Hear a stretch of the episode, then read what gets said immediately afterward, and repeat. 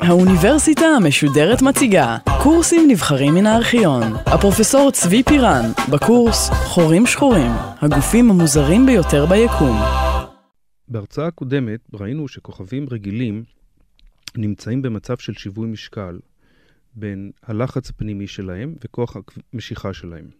הלחץ הפנימי נובע מבעירה טרמוגרעינית שמתרחשת במרכז הכוכב, והכוח שנובע מהלחץ הזה מאזן את כוח המשיכה העצמית ומונע מהכוכב לקרוס. בשלב מסוים, הכוכבים מסיימים את חייהם. הבעירה הפנימית נפסקת, ואז גם יורד הלחץ הפנימי, וכוח המשיכה מתחיל להתגבר ולכווץ את הכוכב פנימה. התהליך נקרא קריסה גרביטציונית. ראינו שכוכבים קטנים שהם קלים יחסית, כוכבים כגון השמש שלנו, יסיימו את חייהם כננסים לבנים. ננסים לבנים הם גופים מאוד צפופים, ולכן הם נקראים ננסים. צ'נדרס... הפיזיקאי ההודי צ'נדרסקר זכה בפרס נובל על תגליתו זו. כוכבים כבדים יותר מסיימים את חייהם ככוכבי נויטרונים, שהם כוכבים הצפופים בהרבה מהננסים הלבנים. כוכב נויטרונים, מסתו כמסת שמש, וכל גודלו כ-15 קילומטר. כלומר, אנחנו לוקחים את כל השמש ומצופפים אותה לרדיוס של כ-15 קילומטר. צפיפות עצומה ומדהימה. אבל כוכבים כבדים מאוד, כוכבים שמסתם גדולה יותר, כוכבים שהם מתחילים את חייהם בגודל של כמה עשרות מסות שמש, מסיימים את חייהם כחורים שחורים. הכוכבים הכבדים האלה, כוח המשיכה שלהם הוא כל כך חזק, שכל הכוחות האחרים לא מצליחים לעצור את הקריסה הגרביטציונית כאשר היא מתחילה, והניצחון המוחלט של כוח המשיכה על הכוחות האחרים בטבע מתבטא בהיווצרותו של חור שחור. המסקנה הזאת בעצם ידועה מאז שנות ה-30, אבל במשך זמן רב המדענים פשוט התעלמו מהבעיה הזאת בגלל המוזריות העצומה של המוצרים שנוצרים. גם כוכב הנויטרונים הוא גוף מאוד משונה, והחור השחור ודאי וודאי שהוא גוף כמעט אבסורדי בתכונות שלו. ולכן, למרות שהמסקנות שתיארתי כאן היו ידועות כבר מאמצע שנות ה-30, רק בתחילת שנות ה-60 התחילו להתייחס אליהם ברצינות. בשנות ה-60 היו מספר התפתחויות מקבילות שהביאו אותנו בעצם להבנה שקיימים חורים שחורים ושהם צריך לחפש אותם בטבע. היו מצד אחד התפתחויות מתמטיות בהבנת חורים שחורים. בין השאר, בשנות ה-60 נקבע השם חור שחור אחרי ויכוחים אה, עזים בין הקהילה הצרפתית שרצתה לקרוא לו גוף אפל. גוף אפל בעקבות השם שלפלס נתן לגופים האלה לפני אה, כ-200 שנה. השם האמריקאי, חור שחור, ניצח. וכמו כן היו התפתחויות אסטרונומיות רבות, שבין החשובות בהם היה גילוי הפולסרים, על ידי יואיש וג'וסלין בל. יואיש זכה בפרס נובל על תגלית זאת. הפולסרים שהתגלו בשנת 67, הסתבר שהם כוכבי נויטרונים, והעובדה שעצם כזה מוזר וכזה אקזוטי, שהצפיפות שלו היא כעשרה מיליון טון לסנטימטר מעוקב, קיים בטבע, עצם הקיום של גוף כזה נתן גושפנקה חוקית, כאילו, אה, לגיטימציה להתעסקות בתחום המשונה הזה.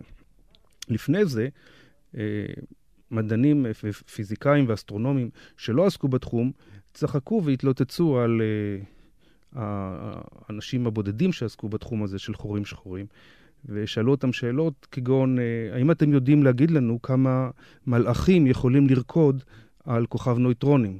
כמובן שזו הייתה פרפרזה על השאלה שהשיגה נזירים באמצע אה, ימי הביניים, על השאלה כמה מלאכים יכולים לרקוד על חודה של מחט. אז uh, הרעיון בעקיצה הזאת הייתה שהעיסוק בכוכב נויטרונים הוא כל כך אבסורדי כמו העיסוק בשאלה המלאכים וה... והמחט. הפיזיקאים שהאמינו בקיום של חורים שחורים חיפשו שיטות להוכיח את קיומם של החורים השחורים, לזהות אותם ולאתר אותם אה, בטבע. הרעיון הראשון שעולה בעיני כל אחד זה אולי לנסות לראות אותם באופן ישיר, פשוט להתבונן ולמצוא מקום שלא רואים, שלא רואים בו שום דבר ואולי שם החור שחור. אה, הבעיה שקשה מאוד uh, לעבוד בשיטה הזאת, בייחוד בגלל שהגודל של החור השחור הוא קטן מדי. החורים השחורים uh, שאנחנו מצפים לקיומם בטבע הם כל כך קטנים והם כל כך רחוקים מאיתנו, שהגודל שבהם אנחנו אמורים לצפות בהם יהיה כל כך קטן, שלא נוכל להבחין באזור כזה. אם כי היום אפשר לומר שחולמים על אפשרות כזאת. אה, חולמים ו... ולא לאו דווקא בהקיץ. אה, הראש הקודם של נאס"א, גולדין, שהיה איש בעל חזון, מינה צוות מיוחד שמטרתו לחשוב על ניסוי שיישלח לחלל אולי בעוד 20 ואולי בעוד 50 שנה, שבו באמת אפשר יהיה לזהות באופן ישיר ולראות במרכאות בצורה זאת או אחרת באופן ישיר את קיומו של חור שחור. אבל כיום אנחנו עדיין רחוקים מהשלב הזה מאוד, וכמובן שבשנות ה-60 אפילו לא חלמו על זה. כיצד ניתן אם כן לזהות חור שחור? הדרך העיקרית לזהות חור שחור היא בהשפעת הכוח העיקרי שהוא מפעיל על הסביבה שלו, בעצם הכוח היחידי. והכוח היחידי שחור שחור מפעיל על סביבתו הוא כוח הכובד, כוח המשיכה הגרביטציוני. אנחנו צריכים לגלות מצבים שבהם אנחנו רואים את ההשפעה של כוח הגרביטציה הזה. אחד הרעיונות שעלו זה לחפש זוג כוכבים שבו אחד מבני הזוג הוא כוכב אפל. ואז להסיק מכך שהכוכב האפל הוא חור שחור. למעשה הרעיון הזה שצץ ועלה בשנות ה-60 הוא לא חדש. כבר ג'ון מישל, שהזכרנו אותו לפני מספר הרצאות, שהיה בין הראשון אולי שחזה את קיומם של חורים שחורים, אפילו לפני לפלס, הציע את השיטה הזאת בתור דרך לזהות את קיומם של אה, חורים שחורים. הרעיון הוא פשוט. חלק גדול מהכוכבים, מהשמשות, נמצאות במערכות זוגיות. מערכת זוגית זה מערכת שבה ישנם שניים, ולפעמים, לעיתים רחוקות, אפילו יותר משני, משני כוכבים. השמש שלנו היא בודדת, ומסביבה ישנם כוכבי הלכת שלנו, שהם קטנים ביחס לשמש. אבל במערכת זוגית רגילה מדובר על, ממש על שתי שמשות שסובבות אחת את השנייה. כמעט 50% מהכוכבים נמצאים במערכת, במערכות כאלה, במערכות זוגיות. יש מערכות זוגיות שאנו יכולים להבחין בהן באופן ישיר, פשוט לראות את שני בני הזוג, ואפילו להבחין בתנועה היחסית שלהם אחד סביב השני. מערכות זוגיות רחוקות יותר, קשה לנו להבחין בהפרדה ממשית בין שני בני הזוג, ובגלל המרחק הגדול הם מתלכדים לגוף אחד, אבל עדיין אנחנו מצליחים להבחין בקיום המערכת הזוגית על ידי כך שאנחנו מזהים באמצעות אפקט דופלר את העובדה ששני הכוכבים זזים, את מהירות הסיבוב שלהם. הכוכבים מסתובבים אחד סביב השני, כלומר, בכל רגע ורגע אחד מהכוכבים מתרחק מאיתנו ובן זוגו מתקרב אלינו. וחוזר חלילה בזמן מחזור הסיבוב שלהם. הכוכב שמתרחק מאיתנו משדר קרינה שהתדירות שלה מוסטת קצת לאדום, לכיוון הצבעים האדומים, בעוד שהכוכב שמתקרב אלינו משדר קרינה שהתדירות שלה מוסטת קצת לכחול, לכיוון הצבעים הכחולים. כתוצאה מאפקט דופלר שכבר הזכרנו אותו באחת השיחות הקודמות.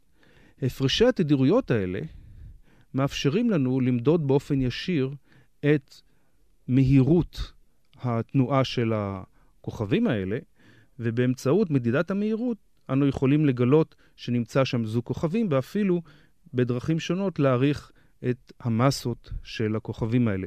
נקודה חשובה מאוד שעוד נחזור אליה אה, בהמשך. לנקודה הזאת חשיבות רבה לא רק לחקר החורים השחורים, אלא גם בתחומים אחרים באסטרונומיה. למשל, כיום את כל המערכות הכוכבים שאנו מגלים מחוץ למערכת השמש, כל הפלנטות שאנחנו מגלים מחוץ למערכת השמש, מגלים בשיטה זו. אנחנו מבחינים בעצם במהירות הקטנה שיש לכוכב הראשי לשמש, שנובעת מעובדת קיום הפלנטה, כוכב הלכת, מסביבו. זאת בעצם הדרך היחידה שבה אנו מזהים היום פלנטות אה, רחוקות שנמצאות מחוץ למערכת השמש.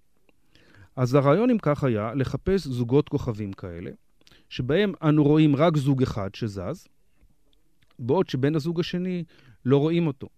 אם לא רואים את בן הזוג השני, המסקנה היא שהוא חור שחור, שהוא גוף אפל, וככה נגלה חורים שחורים. הרעיון הוא יפה ופשוט, הבעיה היא שמעצם העובדה שאתה לא רואה משהו, קשה להסיק מהו הדבר שאתה לא רואה. ולמרות שנים רבות של ניסיונות לחפש חור... חורים שחורים בשיטה הזאת, השיטה לא הצליחה מכיוון שאף פעם אי אפשר לפסול את האפשרות שהכוכב שאנחנו לא רואים אותו, משהו מסתיר אותו, או שיש איזה סיבות אחרות שבגללם אנחנו לא רואים אותו. כלומר, צריך לחפש משהו אחר. במפתיע, כמו שנראה, המשהו האחר יביא אותנו לדבר דומה מאוד למערכת שדיברנו עליה הרגע. איזה אפקט נוסף יכול לאפשר לנו לגלות חורים שחורים? החור השחור שנמצא במרחב מושך חומר שנמצא בסביבתו. אם גז או אבק יהיו בסביבת הכוכב, החור השחור, החור השחור ימשוך אותם והם יפלו עליו. הנפילה הזאת, מסתבר, משחררת כמות גדולה של אנרגיה. הדבר בעצם מוכר לנו מחיי יומיום. אם נסתכל על מפל מים, המים נופלים כמובן מלמעלה למטה, אבל בנפילה שלהם משתחררת כמות גדולה של אנרגיה, דבר שידוע עוד לקדמונים שהשתמשו למשל במערכות כאלה להנעת תחנות קמח או אה, מכשירים אחרים, ודבר שמשתמשים בו גם היום להפקת אנרגיה במקומות שבהם ישנם אה, מפלי מים אה, טבעיים אה, גבוהים. נפילת אנרגיה על גוף מאוד צפוף, בעל כוח, גרביטצ... כוח גרביטציוני, כוח חזק, כמו חור שחור, יכולה לשחרר כמות עצומה של אנרגיה.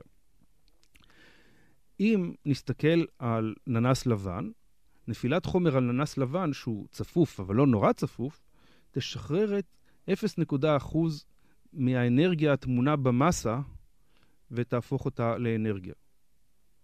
נפילת חומר על כוכב נויטרונים, שהוא יותר צפוף וכוח הגרביטציה שלו יותר חזק, תשחרר 10% מאותה מסה.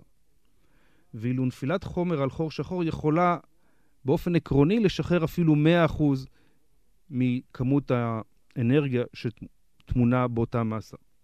כמות עצומה בעצם. לדוגמה, אם ניקח גרם אחד של חומר, פשוט גרם אחד של מים, ונהפוך אותם לאנרגיה. כמות האנרגיה שתשתחרר תספיק לאספקת החשמל של כל מדינת ישראל ליום אחד. הדבר נותן לנו מושג על כמות האנרגיה העצומה שטמונה באפשרות ההיפותטית להפוך את המסה כולה אה, לאנרגיה. במערכות שאנחנו מדברים עליהן, שמכילות חורים שחורים, חלק גדול מאוד מהמסה, ומאוחר יותר נראה בדיוק איזה אחוז, הופך לאנרגיה, והאנרגיה הזאת משתחררת בצורת קרינה, ואנחנו נצליח לראות אותה. כלומר, הרעיון הוא למצוא מערכות שבהן חור שחור מושך חומר מהסביבה שלו, סופך אותו אליו, ובתהליך הזה משתחררת אנרגיה. אם ניקח חור שחור שנמצא סתם בחלל החיצון, אה, החור השחור הזה יספוך חומר, יספוך גז שנמצא מסביבו. אבל התהליך לא כל כך עובד. סיבה ראשונה היא שאין כל כך הרבה חומר בחלל הבין כוכבי. חור שחור בודד לא מוצא כל כך הרבה חומר זמין לספוך אותו אליו בסביבה שלו. מעבר לזה ישנה בעיה נוספת. אם החומר נופל באופן ספרי, באופן כדורי, לעבר החור השחור, האנרגיה של החומר הולכת וגדלה, אבל היא הופכת ברובה למהירות. החומר מתחמם, אבל הוא גם הולך ומגדיל את המהירות שלו. ואז מתגלה הבעיה שהחור השחור הוא בעצם בור ללא תחתית. החומר שנופל לעבר החור השחור מגיע לשפת החור השחור, עובר אותו, עובר את השפה, ופשוט נופל פנימה, בלי שהוא מצליח לשחרר את האנרגיה העצומה שהוא צבר. אז עשינו משהו, אבל לא עשינו שום דבר. הפכנו את האנרגיה שטמונה בחומר לאנרגיה של מהירות, והאנרגיה הזאת, יחד עם החומר, נפלה לתוך החור השחור ולא ראינו שום דבר. כלומר, אנחנו צריכים לחפש מערכת אחרת. והמערכת אחרת היא בדיוק המערכת שדיברנו עליה קודם. זוג כוכבים, שבה אחד מבני הזוג הוא חור שחור. במערכת כזאת, שבה יש לנו כוכב רגיל ולידו חור שחור, קודם כל, ישנו מאגר עצום של חומר. הכוכב הרגיל הוא מאגר של חומר שמספק חומר לחור השחור שנמצא לידו. החור השחור קורע את המעטפת של הכוכב שנמצא לידו וסוחף אליו חלק מהחומר. כלומר, יש כאן מאגר כמעט בלתי נדלה של חומר שיכול ליפול על החור השחור. בנוסף לכך, עצם העובדה שמדובר בכוכב שהוא מקור החומר, שנמצא ליד החור השחור, יוצר מצב שבו החומר לא נופל ישירות לעבר, הכוכב, לעבר החור השחור, החומר שבא מהכוכב נופל לעבר החור השחור בתנועה סיבובית. לסיבוב הזה חשיבות מאוד מרובה, מכיוון שהסיבוב מאט את הנפילה. אנחנו יודעים כולנו שאם החומר מסתובב מספיק מהר, אז הכוח הצנטריפוגלי מעיף אותו החוצה ומונע בעדו מליפול פנימה. זאת בעצם הסיבה שאנחנו, כדור הארץ, לא נופלים לתוך השמש. השמש גם מושכת אותנו בכוח המשיכה, אבל עצם העובדה שאנחנו מסתובבים מונעת את הנפילה. החומר שנופל ונקרע מהכוכב, מסתובב סביב החור השחור, והסיבוב הזה, במשך הסיבוב הזה הוא מתחכך עם חומר נוסף שמסתובב. החיכוך הזה יוצר שני דברים, הוא יוצר חום, החומר מתחמם כתוצאה מהסיבוב הזה, וגם לאיטו נע פנימה, כי הוא מפסיד אה, אנרגיה כתוצאה מהחיכוך הזה, ונע לאט-לאט פנימה. המערכת שנוצרת נקראת דיסק ספיחה, מכיוון שהמבנה הוא ממש נראה כמו מבנה של דיסק. יש לנו חור שחור שנמצא באמצע, ומסביב החור השחור ישנה טבעת, או דיסקה בעצם, שבה נמצא החומר שיוצא מהכוכב שנמצא ליד החור, בן הזוג של החור השחור, והחומר זז לאיטו, עובר בתוך הדיסקה, עד שהוא מגיע לקרבת החור השחור, ושם הוא נופל פנימה. בתהליך הזה, בתהליך של יצירת דיסק ספיחה במערכת זוגית של כוכב רגיל וחור שחור, משתחררת כמות עצומה של אנרגיה, וניתן לחשב אבל שהאנרגיה הזאת לא תשתחרר בצורה של אור רגיל, אלא דווקא בצורה של קרני X. קרני רנטגן, אותם קרני רנטגן שאנחנו מכירים כל פעם שאנחנו הולכים לעשות אה, שיקוף אה, אצל, אצל הרופא. ולכן המטרה שלנו בחיפוש אחרי חורים שחורים היא לגלות מקורות של קרני X כאלה בחלל ולבדוק האם הם באמת מכילים מערכת שנמצא, שנמצא בה חור שחור עם כוכב רגיל. ישנה בעיה עם גילוי של אה, מקורות X, והבעיה היא שהאטמוספירה שלנו בולעת את קרינת ה-X שבאה מהחלל. מזלנו שהיא בולעת את הקרינה הזאת, אחרת אה, הקרינה הזאת הייתה מזיקה לנו ולכל החיים על פני כדור הארץ. אבל כאנשים שרוצים לחקור את קרינת ה-X שבאה מהחלל, הדבר אומר לנו שבשביל לבצע את המחקר הזה, אנחנו צריכים לשגר לוויין לחלל החיצון.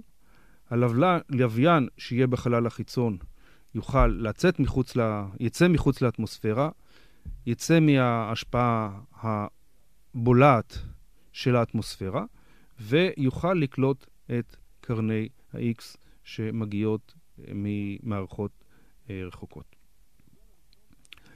הלוויין הראשון מהסדרה הזאת, של לווייני ה-X, נשלח בשנת 1973. הוא נקרא אוהורו. הוא נשלח מקניה שבאפריקה, ואוהורו זה חירות אה, בקנייתית, וזה שם מקור השם. הלוויין היה אמריקאי כמובן. נקודת השיגור הייתה בקניה בגלל אה, הצורך לשגר מקו המשווה. והלוויין הזה גילה מספר מקורות uh, X, בין השאר הוא גילה את סיגנוס X1,